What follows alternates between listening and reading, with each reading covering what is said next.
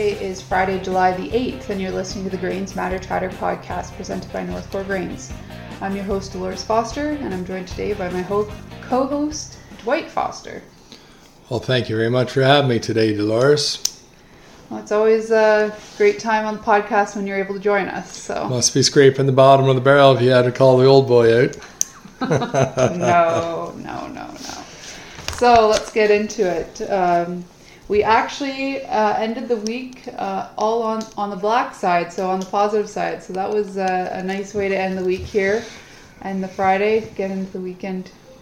But there's more to the story than that, isn't there, Dolores? Yes, of course there is. So for the week, spot corn is actually down four dollars. Harvest uh, 2022 corn is up seven. Spot soybeans are up three dollars. Harvest uh, soybeans are down three dollars. Spring wheat is up sixteen dollars, and winter wheat is up twelve dollars. Well, that's that's really something. You, did you say that spot corn or no harvest corn is up seven dollars? it is for the week. Wow. But let's uh, let's go over some of the prices since customer day. So Oh. customer day was a week and a half ago. Right. So that's just for the week. So since customer day, uh, and this is harvest 22 to 2022 prices. Sorry, corn is down twenty eight dollars since customer day. Wow. Soybeans Wow. are down forty six dollars since customer day. You're not making these numbers up. I am not. Spring wheat is down thirty four dollars, and winter wheat is down forty one dollars. Well, I think anybody that sold at the customer days probably got a pretty big smile on their face right now. I can imagine so.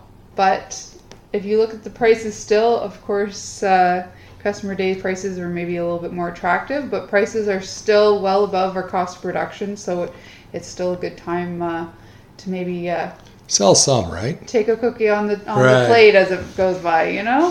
That's our favorite saying. That's right. Yeah.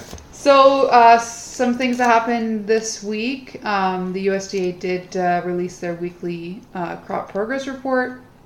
Uh, they decreased corn's good to excellent rating from uh, 67% last week down to 64%. That's pretty much in line with where the good to excellent rating was last year this time. Soybeans, they also decreased 2% uh, down to 63%. The winter wheat harvest is actually uh, is uh, 54% complete, and uh, the five-year average um, for the winter wheat harvest at this point in time in the year is 48%. So we're actually ahead of schedule for the winter wheat uh, harvest, which is pretty good. I think I heard that they might even be harvesting in, in Ontario in the southern areas. I did hear that as well. I did hear that. That's pretty cool. Well, we're a little ways away here in uh, in the east, aren't we? yep, definitely a couple. And, and have you heard anything about straw values? That's I know it's not grain, but uh, I heard that straws straws on sale and uh, it's it's cheap and there's lots of it. So don't uh, don't be going out there and and paying high dollars for the straw because uh, Seems to be quite plentiful this year yeah, for sure. yeah, yeah. Um, earlier this week, uh, Indonesia, I know we talked about probably a couple months ago how uh, Indonesia actually closed their exports of palm oil, and that was really supporting uh, soybean oil prices, which is part of the soybean oil, is part of the soybean complex, so supporting soybean prices.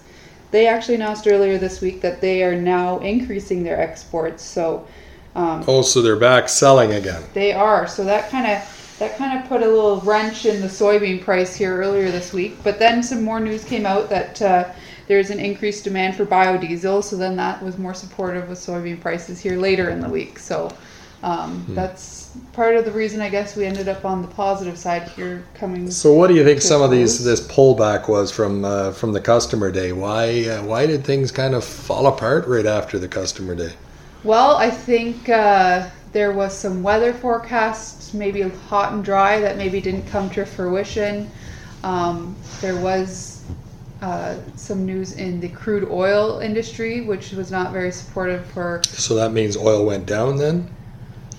Yep, oil prices came down, um, and uh, yeah, Some liquidation on the funds. absolutely. They uh, they they thought maybe that, and and, and I think that the, they're saying that the the uh, year-over-year supply is slightly higher than last year, so Yes. there's more grain to be. Ending stocks report. Yeah. There's more ending stocks than than we were sitting last year. Uh, definitely well below our, our five year average kind of thing, but definitely Yeah. better than last year. So Well, you'd think with the Ukraine situation, eh, that the world price would be, you know, price of grain would be just through the roof, you know, because Ukraine is such a big player, but it just doesn't seem to get much traction.